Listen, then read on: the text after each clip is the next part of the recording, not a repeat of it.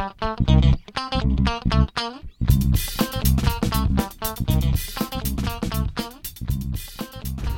there, and welcome to IndieWire's Very Good Television Podcast. I'm Liz Shannon Miller at Lizlet on Twitter. And I'm Ben Travers at Ben T Travers on Twitter, or Bent Travers on Twitter, whatever Ben- you want. Oh, wait, why have we have I never met, made that connection before? That's incredible. I, you know, honestly didn't think about it for a while, even though we have, you know, our blog Bent. Yeah. And then I'm with IndieWire, so I was like, maybe they think I'm affiliated with Bent, but I, I don't care. It's fine. It's just, it's my middle name, the T, so that's just, we're going. Tiberius, right?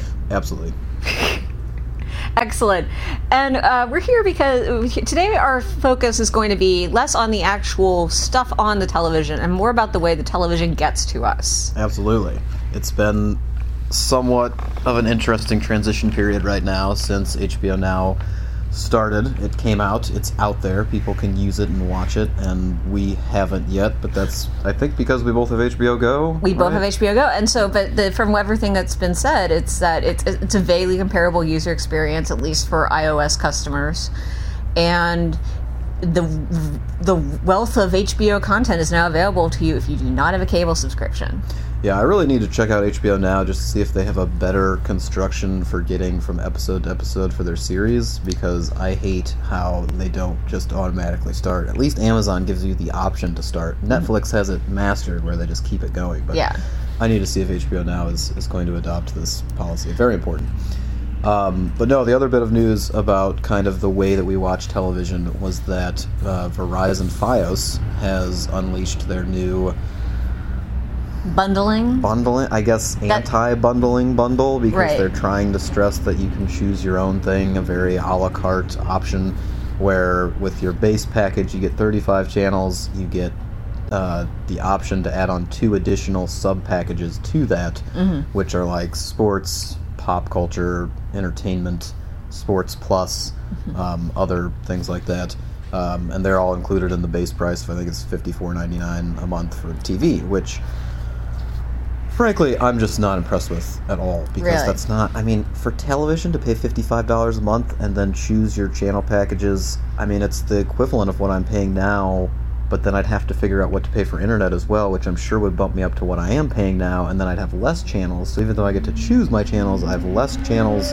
I just don't i don't see the appeal yet but i admire the direction that they're trying to get to. I mean, it's what a lot of people have been asking for for a long time, which is I don't want to pay for channels I'm not watching. And I think, like, I remember hearing some sort of study that despite the fact that the number of channels that have are available has dramatically increased the amount of channels that people actually watch has not like pretty much people stayed at the same 15 20 channels max uh, despite the wealth of new options available to them Yeah, I actually read a stat when I was looking over the Verizon Wios or FiOS story that the average for what people watch is 17 channels per person. At max, you're going to watch 17. You might stray off to other ones, you know, on occasion, but you're pretty much sticking to those same 17, which honestly seemed high to me. I think I watched maybe, I don't know, 11, 10, well e- espn max? espn 1 through 8 the ocho That's true. You're right. That's that is eight right there. And then whatever you know the Cubs are on these days, which is like WGN America and Chicago Sportsnet.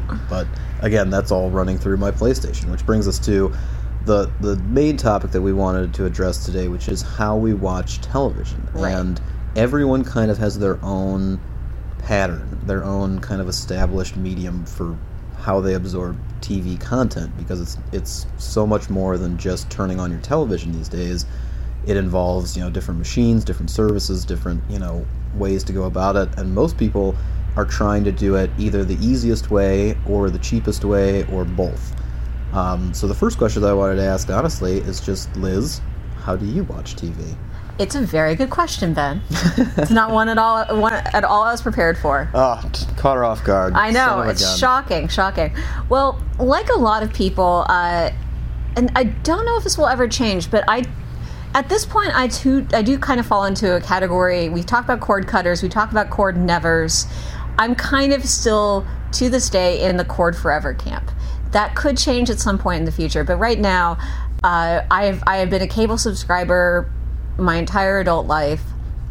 I subscribe to a you know a digital cable plus uh, HBO Premium. I don't have Showtime or Stars, uh, unfortunately, or fortunately, depending on how you look at my cable bill, which is already pretty high.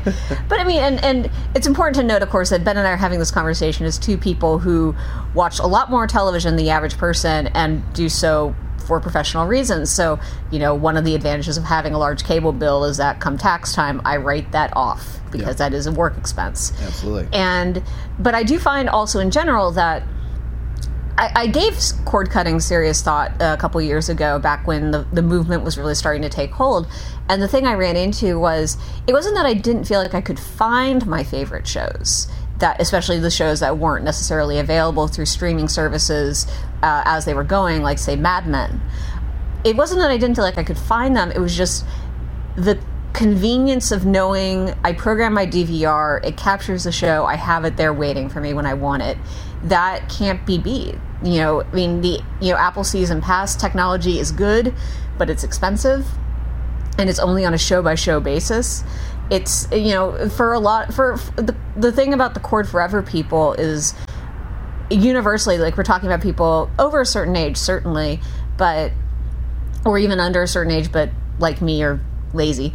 And uh, but the thing the thing about it is the convenience of knowing that if they want to watch something, it is not a problem for them to watch it.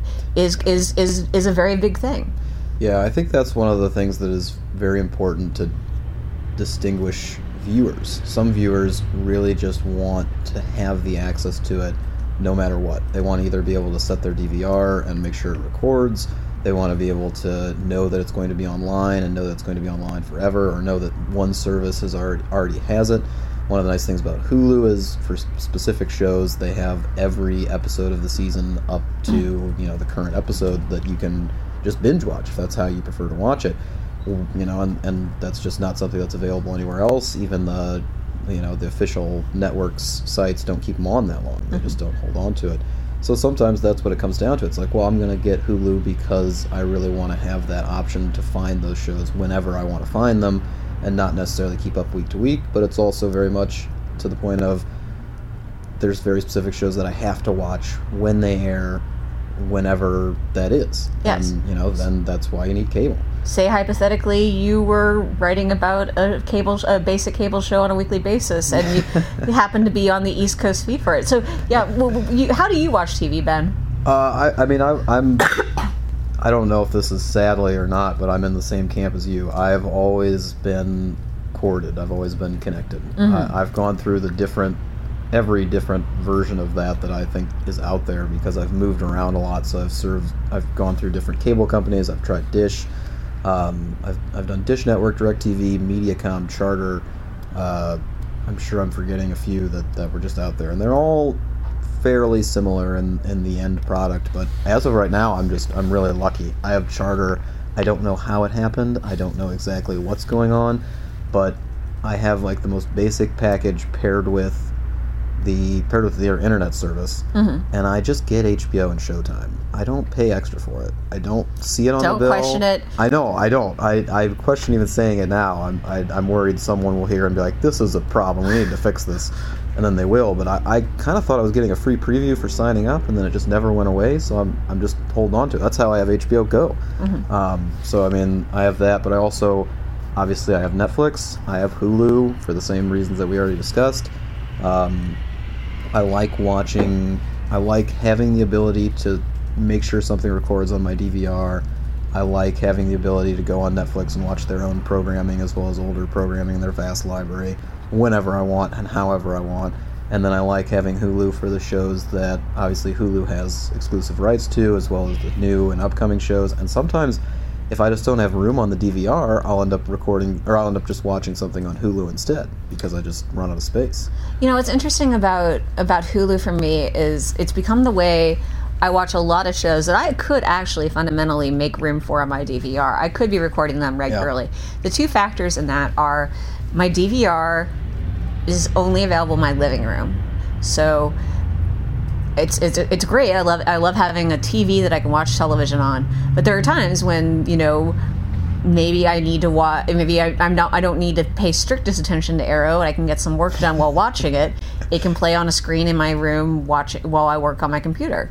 And uh, also, the other thing I'm finding about Hulu is sometimes there are days when I will be like, I'm, you know, there are a bunch of shows I'm not watching religiously every week, but there are shows that I'm trying to keep up with as best I can. Like say, like let's say Agents of Shield, and so there will be days when I'm like, oh God, I'm behind on stuff. I know I'm behind on stuff. Where can I go to check? Where, where, what am I watching right now? Even like I, do, I can't even basically remember what shows I'm tracking on a casual basis. Hulu has shows you watch as a category right on the homepage, and it'll let me know. There will be a little icon that says there's a new episode. I'll be like, great. Like it's it's it is if you are just casually tracking stuff, it's actually a great service for keeping up with it.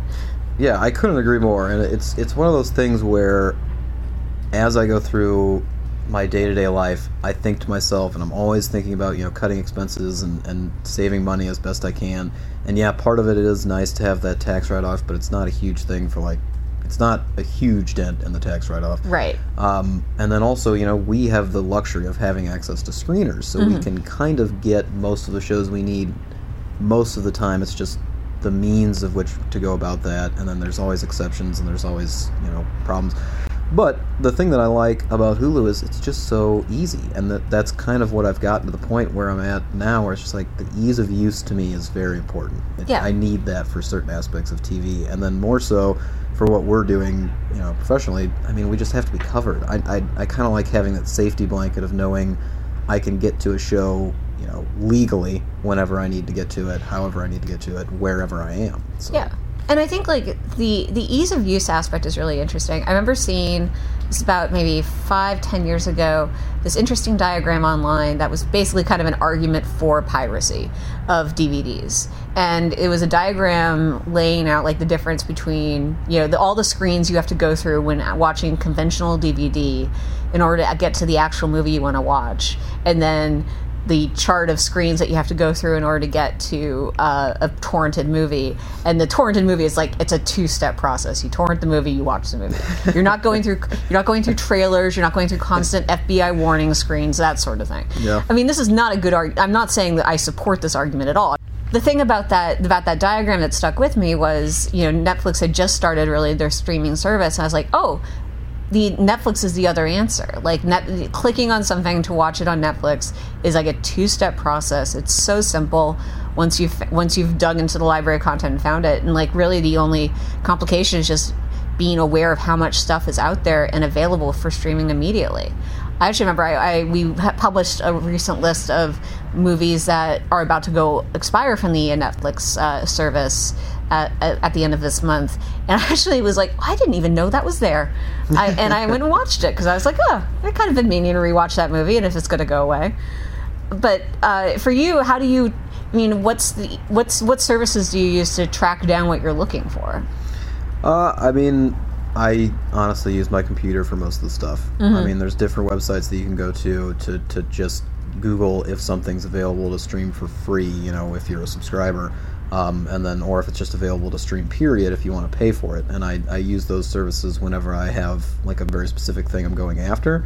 Um, but again, it, it kind of comes back to the new concept of ease of use determining what you're going to watch. Like, I know a lot of people who only watch things if they're available on Netflix because they pay the $7.99 for Netflix. They may not have cable, or they may, you know, obviously they don't, they may not have DVR, they may not have something like that that can allow them to record things and then set their own schedule and then they just watch TV whenever they can. And it's like, okay, well, if that show's not going to come on Netflix, I don't know how I'm going to watch it, so I'm just not going to do it. There's enough good content that I can find on my own in this very easy way of going about doing things, and that's just kind of what things are skewing towards. Plus, there's this new. I saw the new Noah Baumbach film the other day called While We're Young, in which there's an argument uh, about kind of documentary filmmaking between two people. One's Ben Stiller's character is older, one's uh, Adam Driver's character is younger, and they're both you know embodying their generations. And Adam Driver's character makes some ridiculous argument about how uh, anything that's put out there is free. Anything that put out there is I have the right to have that. I have the right to use that. I have the right to see it. I don't have to pay for it. I can. It's just it's mine. This is in the middle of a movie produced within quasi mainstream Hollywood system. Quasi, yeah. Wow. Um, and he's definitely being put in the wrong. Like he's being depicted as as having Oh, the youths, attitude, the youths are the idiots. and the youths are are in a place of ignorance. But there is something to that. I mean, there are some, there are a lot of people from my generation, you know, just from from Napster. You know, the, we grew up and we were like, well, it was free. There wasn't anything wrong with it. I can just do that, and they kept that mentality, and they still have it. And hmm. that's kind of transitioning over into the legal form where if it's easy for them to watch it, that's how they'll do it, and otherwise, there's so much good stuff they can just ignore it. It, it, it is mind-boggling to me that I know people who are serious TV fans, who are huge Mad Men fans, especially, but they're not going to watch the the last the last episodes until until they get on Netflix, and which blows my mind. Like, how could you be a fan of a show of, of something so iconic and so so iconic and so fundamentally a part of our cultural discussion, whether or not it gets the same re- viewership as Game of Thrones. The fact is that show is hugely important when, to anyone who's serious about talking about television, and how would you how could you live in this world not knowing what not knowing what happened it, it baffles me. But i know but what you're saying is totally true. And it's it goes back to like the whole fact that you know when I interviewed Bill Willimon about the concept that you know about about how he talks to people about House of Cards when he without the w- you know with a lack of awareness of how far into the season they are. Mm. Uh, he said you know he made a point about how you know because everyone's taking things on their own terms, yes, it does mean that the water cooler concept has kind of faded into obscurity. But we have something better than the water cooler. We have the internet, yeah. and that's that is great. But at the same time, I saw him talk at South by Southwest, and he still had to. He opened the panel with a, "Okay, everyone, raise your hands if you've seen any House of Cards, if you've seen through the beginning of season three if you've seen the end of season three. And he used that to gauge how many spoilers he was allowed to do mm. within the context of that talk. I mean, it's a very intriguing concept, and it goes back to kind of that binge viewing mentality of things. But I mean, it it's like what you say. Like everybody's kind of different in their attitudes towards it. Like we're definitely on the side of the people who really want to engage and have the discussion. Like it's crazy to me that I'll watch Mad Men on Sunday night and Monday morning I can only talk to one or two people about it in my life. Like that that's crazy. I don't understand why the people who I know like the show aren't keeping up with it. And I've had a friend who came to me this year and said, you know, right before season 7B started, they're like, "Hey, I'm going to be keeping up for the first time ever with Mad Men Live as it happens." And I was like, "Thank God." But you know that's their priority and that's mm-hmm. their prerogative and that's what these new kind of systems are trying to cater to um, but, but yeah I, I definitely i miss that atmosphere of knowing you're safe because it just aired on one night at one time. It happened. The next day, we're all going to talk about it, and it's going to be fun. Right. Well, I feel like, and this is not like it's not like we're talking about like decade decades gone by. You know, I remember the, the, the, the thing about Breaking Bad that made it such an interesting phenomenon in terms of this cross between binge viewing culture and you know weekly culture is that people were binge viewing to catch up in time for the next season. Like people were discovering the show before the newest season would premiere, and then once they were caught up, then they would be keeping up regularly. I think. I think that yeah. I, I think I knew a lot of people who were watching Breaking Bad every week in a way that it doesn't seem like people are watching Mad Men. No, that's that's one of the interesting things about the Netflix model too, is that a lot of shows rely on that concept of what Breaking Bad established, where they would release their seasons up to that point and usually shortly before the new season began mm-hmm. because they would assume that people would become addicted to the show and then want to keep watching. Right. And they'd watch live and then they'd be making money, you know, the small amount of money they make through Netflix and then they'd make the big amount of money they get through the rating system of watching live on television. It's just it takes a very specific kind of show for that concept to work, it seems. And I, I mean for people who really are culturally addicted to television. Uh, I think Mad Men is definitely part of that. Like, I'm very glad it's on Netflix so I can rewatch some of the older stuff as I'm watching this new season. Um, but for the casual viewer, I think it's very much about their own personal enjoyment with it now. Mm-hmm. Like, it's just their own journey. It's almost more of a private experience than a public experience. And they want to have it however they want to have it. And that's why we have the developing options that are out there, and, and hopefully this cord cutting phenomenon will become a little bit more doable. Like mm-hmm. like what you said, you know, you want to save money with it. Like you want to have that option of, of kind of cutting back and, and paying for the channels that you want to pay for, not mm-hmm. the ones you don't. But so far, I mean, 55 bucks a month for, you know, 35 to 60 channels. It's like, okay, that's kind of the normal. Mm-hmm. It's not that's not saving money, it's just cutting away the excess channels. It's Mm-hmm. it's you're kind of customizing it, but it hasn't quite got to the point where it's needed to be. And now they're in a huge legal dispute which comes comes back to one of the bigger points again for more casual TV fans and not even TV fans, but sports fans. Right. And that's ESPN. ESPN is suing Verizon Fios because they're think they're in breach of contract because they're supposed to have their service ESPN included, uh, you know, at a, at a certain level of, of of the package, like a certain level of, of Yeah, what you're they're, they're not to supposed. have. they're not supposed. To be, they're supposed to be part of the core bundle. They're not supposed to be part of the sub bundle. Exactly. Yeah, they want to make sure that they are they have their audience as big as can be, and now they're fighting back against that. And honestly, when it comes down to me personally, just making the decision of if I have to keep cable or not, if I had the if I had a means to watch live sports without paying for cable, like ESPN with the playoffs and the hockey playoffs and, and baseball, uh, football is huge. I'd do that. Mm-hmm. That's a huge part of why I still have cable. Like I, I just I need the live sports.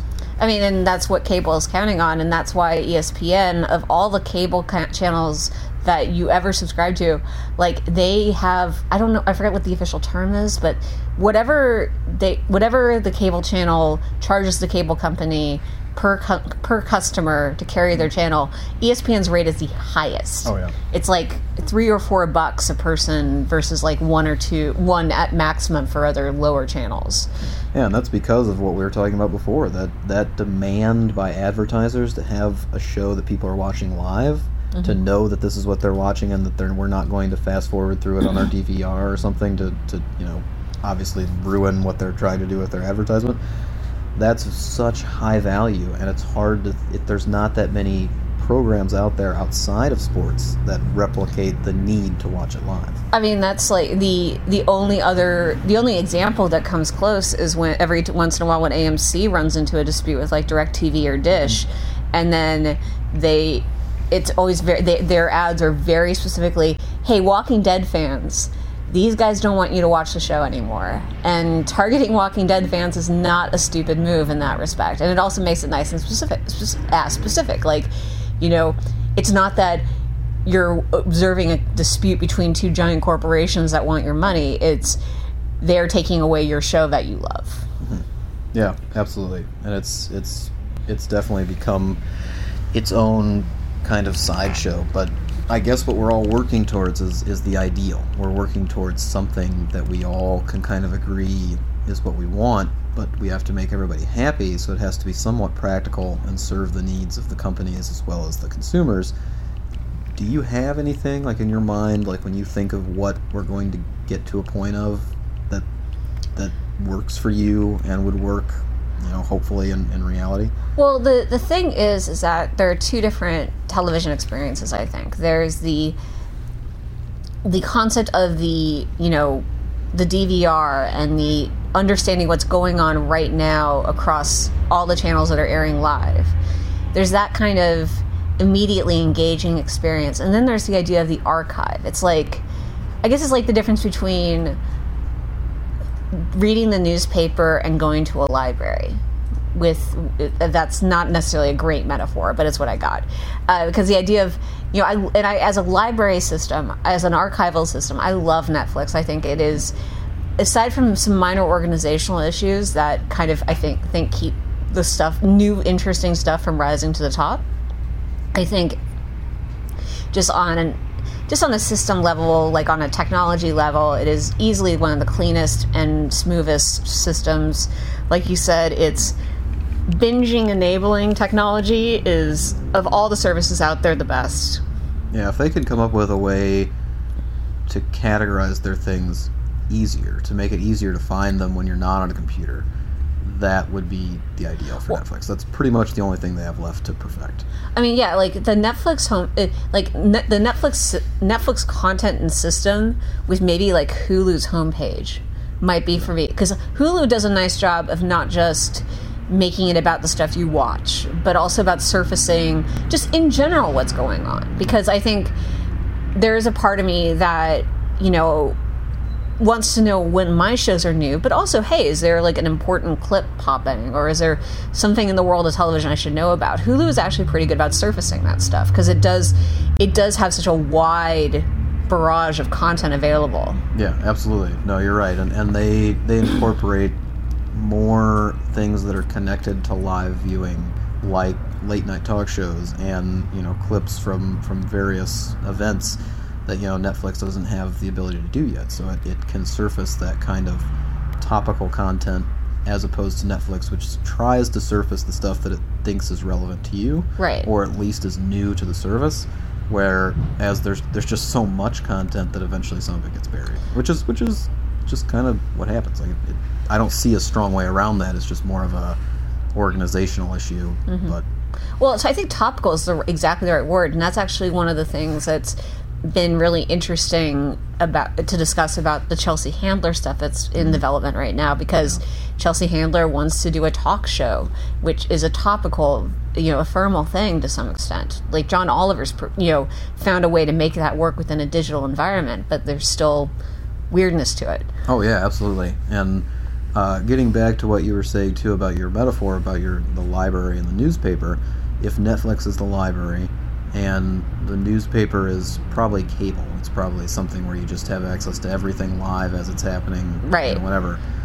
They sell or that you can read today's newspapers in the library. How are we going to bring these two things together, Liz? And On- on- on the, like, the wooden system? rod? Right, on the long wooden rod, you lay it Oh my the table. God! Things, I had things, high things school. that It's things that wonderful. chi- children will not understand. No, most of our like any you know audience member listening right now who's under eighteen does not understand what's going on.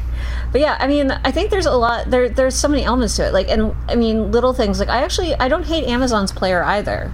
Yeah. And I think, and honestly, if I'm watching stuff on, like, there's stuff I love having on my DVR because I love, you know, yes, I skip past the commercials on like a. Sh- uh, I'll save like an episode of Parks and Recreation that I love. Just so I can skip past commercials with relative ease, and also just know I always have it there. It's like the same reason I might still every once in a while buy a DVD box set of something, just Sure. to know I own it because I get weirdly possessive about stuff. Oh, sure. But, you know, hey, if you've listened to us talk about this topic for what is now 27 minutes or so, and thank you for doing so, I think you deserve the opportunity to tell us how you watch television. Yeah, What- absolutely. Reach out. yeah. What are your favorite systems? Like, is there stuff we haven't mentioned? Are there devices that you think are changing the game? I just finally got a Roku stick, and I've been really enjoying experimenting with that, like that sort of thing. Like, Yeah, the Roku box, the Google Chrome, uh, like webcaster thing. Uh, I mean, I've got a PlayStation 3 that I try to run a lot of stuff through. You know, Xbox has its own version of stuff.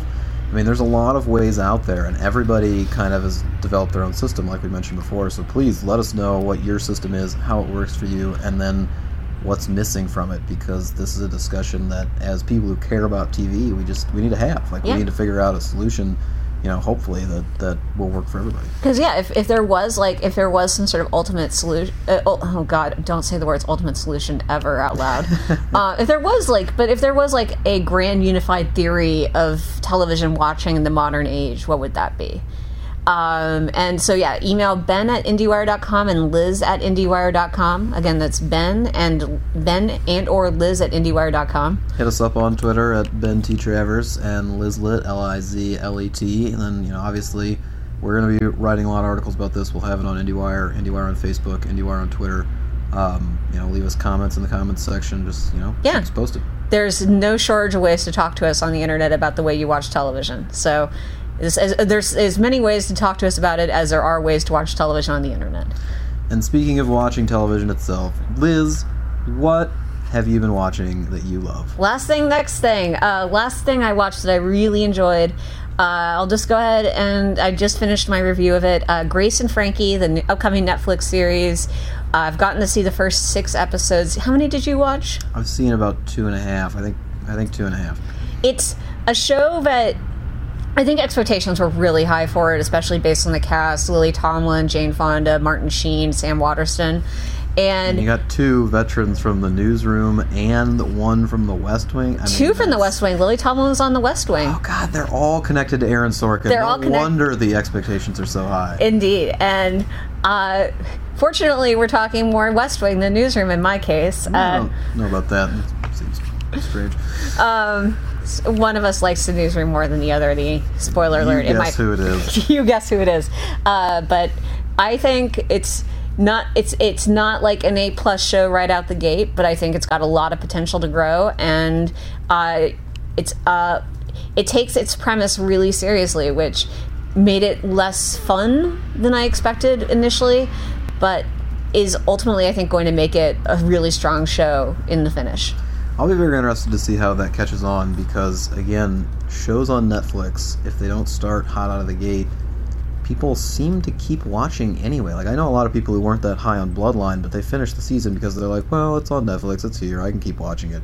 So, I mean, it's almost they've just got the momentum and the ease of use again, and they keep watching it. Mm-hmm. Grace and Frankie, those first two episodes, they're not hysterical, but you can tell there's potential there, and then, you know, how long are people are going to stick with it and keep watching. Yeah, I mean to be fair and to be honest, like the reason that the it's not hysterical is because it's about two women who get dumped by their husbands so that their husbands can get gay married.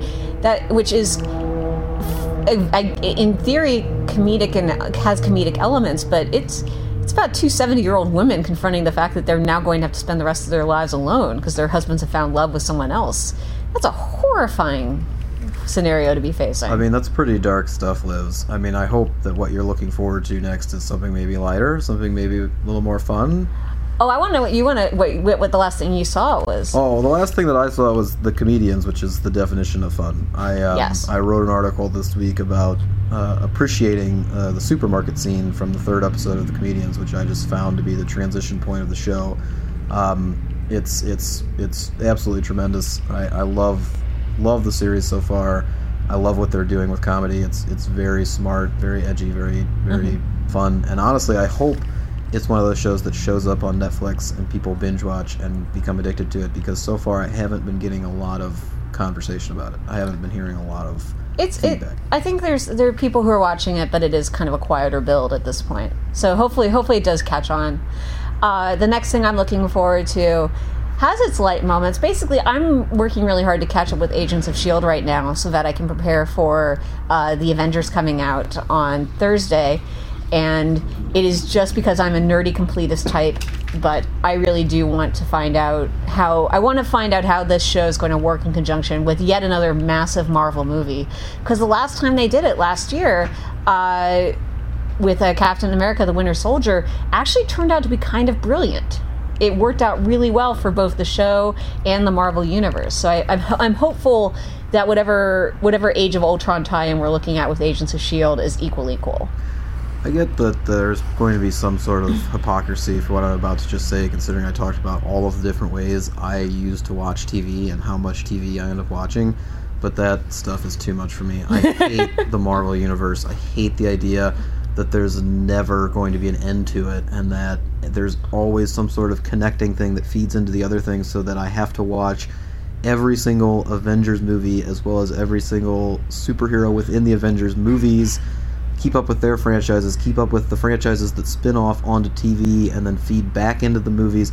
Because, Liz, as you can tell, I'm a completist. I want to do these things, but not for something like that. Like, that's, it's too much. It's just one big warm fuzzy blanket of nerdy, nerdy, nerdy media to consume. And see, I hope that you, that's the I just- preferred way of looking at it. I see it as one giant money grab, and it makes me sick. So, Whoa, tough. that's a sad. This is a sad conversation. What's the next thing you're looking forward to? Uh, well, speaking of, of horror, I'm looking forward to Penny Dreadful season 2 Um, I'm actually getting ready to watch it right now.